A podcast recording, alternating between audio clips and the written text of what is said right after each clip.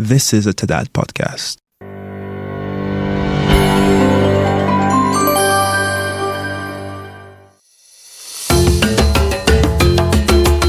Hello, and welcome to today's episode of the TADAT podcast. I am Alfred Akibabets, and I currently serve as the Senior Tax Expert at the African Tax Administration Forum, but also work across the continent providing support for tax administrations. From January 17 to January 31st this year, senior management of revenue administrations of six African countries, including Ghana, Kenya, Rwanda, Somalia, Tanzania, and Uganda, participated in a training workshop, the TADAT methodology. In this two part episode of the TADAT podcast, I speak with five senior executives of the Kenya Revenue Authority and the Controller of Budgets, Kenya, about the TADAT training, lessons learned, its applicability, and the plans the respective departments have for the implementation of good practices in revenue administration. Welcome to the podcast, Madam Rispa Simiyu, the Commissioner of Domestic Taxes at the Kenya Revenue Authority. Thank you, Alfred. It's a pleasure having you here. As a TADAT trained commissioner, what role do you see TADAT playing as a tool to improve compliance management in domestic taxes at KRA? Thank you, Alfred. I think um, first, it's a, it's a pleasure to be here and to share just insights on my t- key takeaways from uh, what came out of the training, as you had earlier mentioned. So, looking at uh, TADAT, I think my bigger appreciation was what we do versus what best practice expects of us.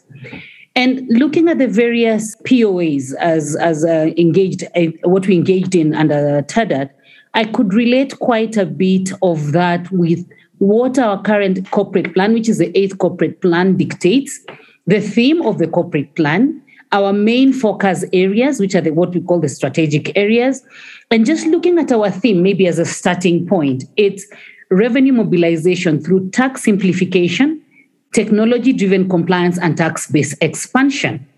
Now, what are the key focus areas which we intend to drive so as to achieve this goal, and how then TADAT comes in? We are looking at four focus areas uh, one being revenue, and what is expected outcome? Improved tax compliance. Going back again to TADAT and the performance outcome areas, for example, looking at supporting voluntary compliance. Those are some of the key insights I drew out of that that then will drive this specific uh, strategic area.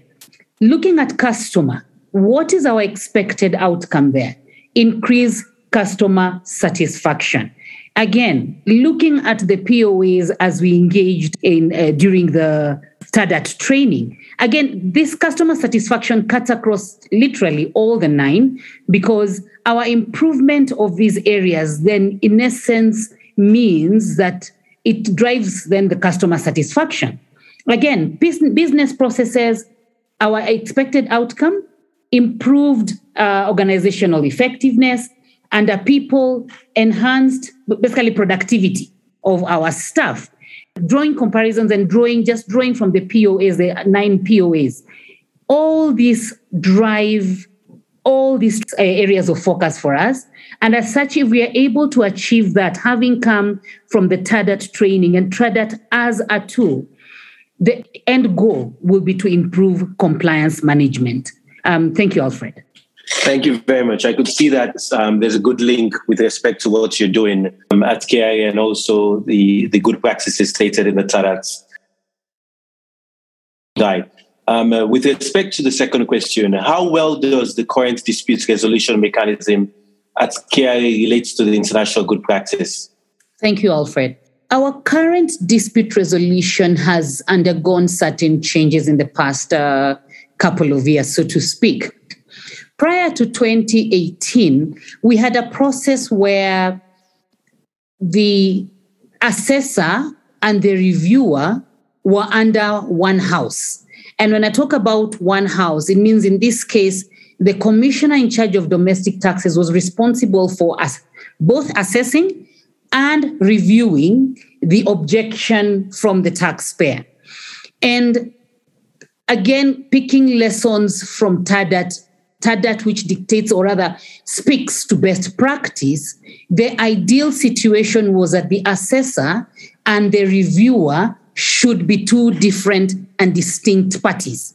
So, what we did going back to 2018 is that the process of reviewing objections was moved from domestic taxes and was now is currently now housed under the legal services and board coordination. And one would ask, why under legal services? It is simply because as we're looking at the overall tax dispute mechanism, legal deals with tax disputes, um, addresses tax disputes from three, I think I would say generally three different forms. One is that bit of the independent review of objections, so reviewing the assessments. Two, litigation, as it is also one of the key areas where they look at dispute resolution. And also, third, last but not least, the alternative dispute resolution mechanism. This is a process that was introduced in KRA going back, I think, 2015. Yes, 2015.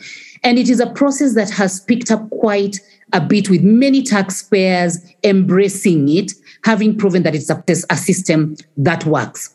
Now, key to note is that this improved dispute resolution mechanism uh, process is not just inward facing. It is external. Taxpayers are aware of it.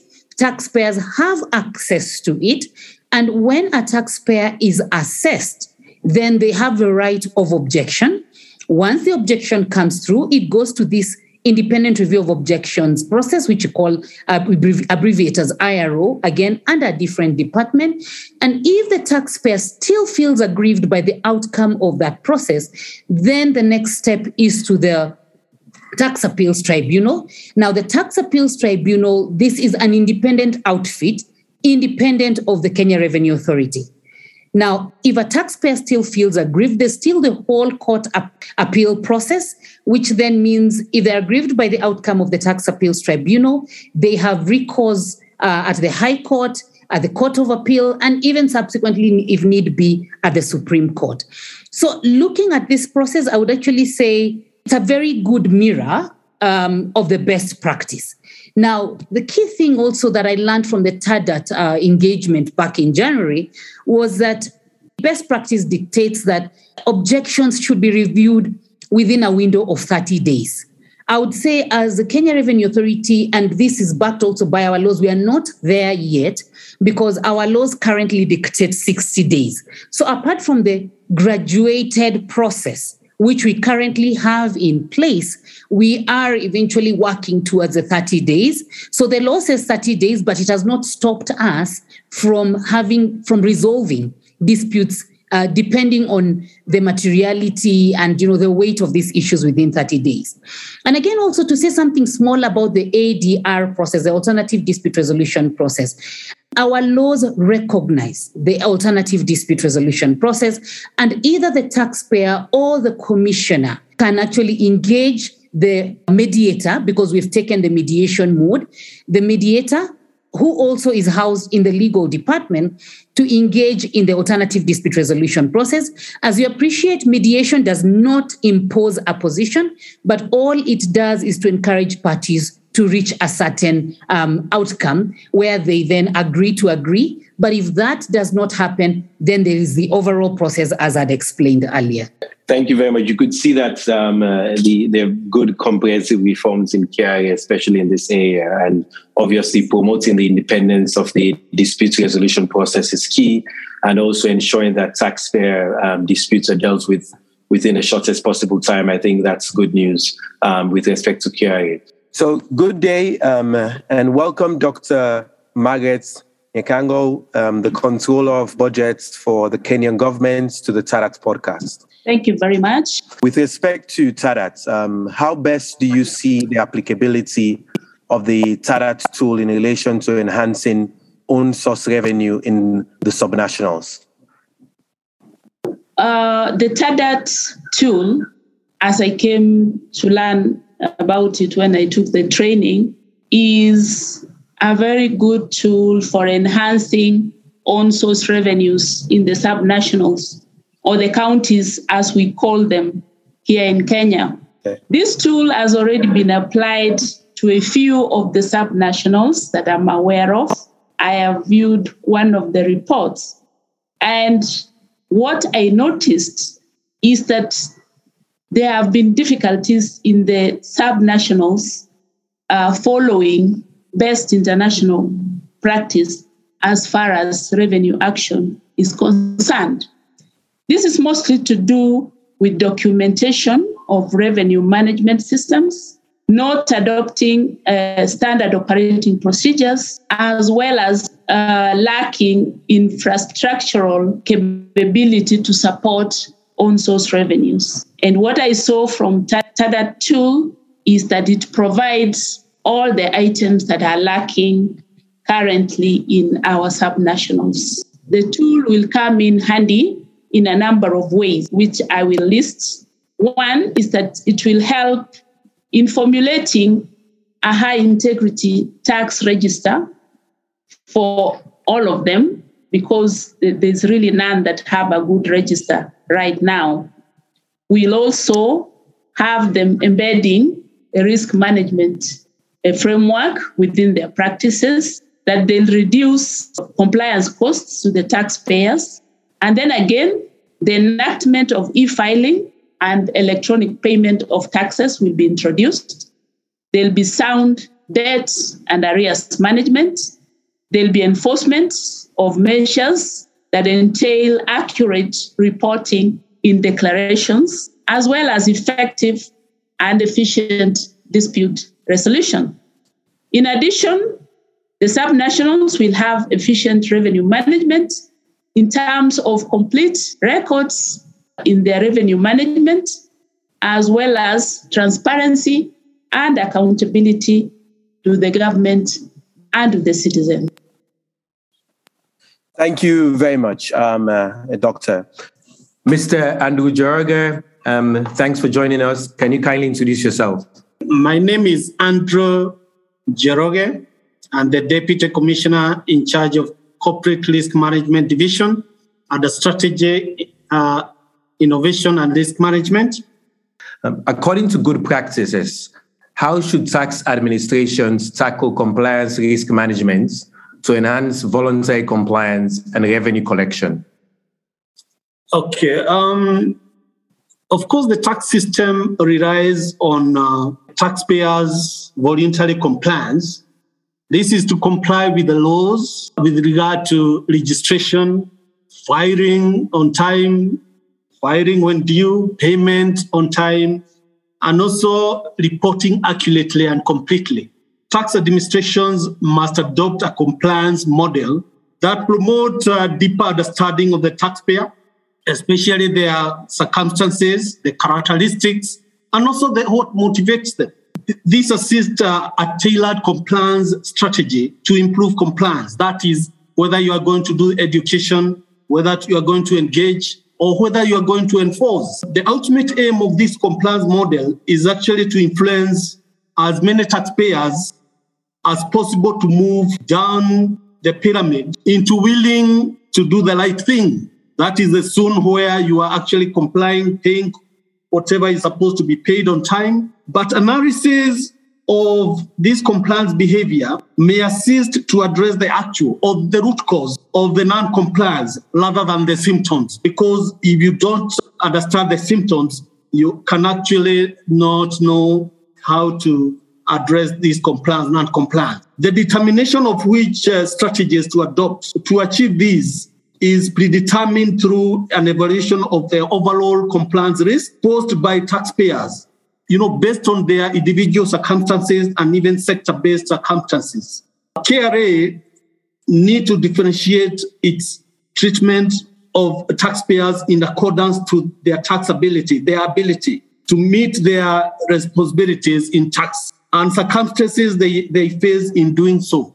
That is ease of compliance and, and all that. Compliance model clearly links the degree of compliant attitude. That is the consequence behavior. And uh, in applying this model, KRA consider all information. There is a lot of data analysis which is done from the available data, from data from the returns assessment, and also studies which are done together with any understanding on why the previous non-compliance is there. So basically, that's what I would like to say in that particular question on compliance and revenue collection. And uh, certainly, what I've said is going to address uh, the non-compliance. Thank you, Alfred. Thank you very much, Andrew. Um, going over to human capital risks, right? Human capital risks is a new area for most tax administrations. How can tax administrations leverage on TADAT training to enhance human capital risk? I'll also kindly ask you, Andrew, to give an example of a human capital risk that you believe Kenya Revenue Authority tackled in line with good practices. Thank you. This is a good addition on TADAT, and certainly tax administration must strengthen the governance structure that manages human capital risk. Uh, because most revenue authorities are service oriented, so they rely on their officers to actually undertake compliance journey. Uh, active governance structure comprises of like uh, a tax administration which has a governance structure. Like in KRA, we have um, human human resource um, committee, a board committee, which actually look at the human capital risks they are advise on the areas where they need to look at the mitigation strategies. And KRA has also included these in their multi-year and annual plan strategies that will optimize human resource uh, capital and capability, and also compliance. And um, this is through training and, and staff enhancement. And we have a KESRA, that is uh, Kenya Revenue Authority Training Institute, um, where a lot of um, our, our staff go for capacity building. Also, in addition, KRA has improved performance. Performance management is actually to build capacity, uh, to ensure that productivity has been improved, and also to ensure that um, KRA culture and value systems have been addressed. You know, in uh, performance management, members of staff actually sit and agree the, the, the targets with their supervisors, with their line managers, and meetings are held. In fact, these meetings are supposed to be documented, recorded,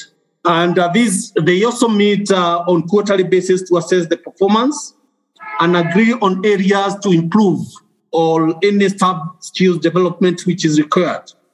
Also, in addition, KRA, we report um, human capital risk uh, using our corporate risk management uh, framework through the monitoring which is done uh, every quarter. And uh, top management actually give, the team one give directions on the areas which we need to look at. In addition, succession planning has been emphasized in all the departments to ensure that uh, the capability and the capacity is addressed through those programs. That's what I would like to say in terms of um, uh, this.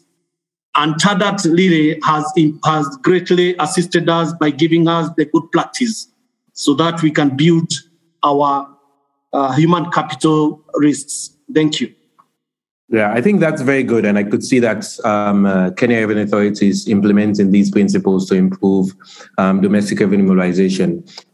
Welcome, Mr. George Muraguri, Deputy Commissioner ICT at KRA, to the TADAT podcast. Thank you very much. Um, and I'm happy to have me here um, for this particular podcast. Thank you very much. It's a pleasure. So, George, um, KRA implemented an iTax system that generates PIN to taxpayers. According to international good practices, what gaps do most tax administrations encounter when dealing with the tax register? How best can good practices assist tax administrations improve in the area of POA1? Right. Thank you much, Alfred. In terms of the key challenges and gaps that tax administration do encounter in dealing with taxpayer register first is that uh, most of the times uh, tax administrations uh, have multiple registration systems for taxpayers. And what do I mean? They possibly have a register for different tax heads, and which becomes difficult in terms of you know, tax compliance. Number two is that compliance process is also affected by the fact that the taxpayer is not able to update their tax records in a tax register, and for which reason then it becomes difficult to follow up taxpayers in the event that you need to contact a taxpayer for the purpose of following up on, on compliance. So the facility or a process that allows taxpayers to maintain an updated register becomes of paramount importance to the compliance process. The, the other aspect, of course, is that compliance is also faced by needs to give taxpayers some special attention. And for example, we're looking at uh, taxpayers like uh, large taxpayer office or ta- taxpayers falling in the taxpayer large taxpayer office. Uh, we are looking at high net worth individuals who, in terms of compliance process, may require to be given some special attention.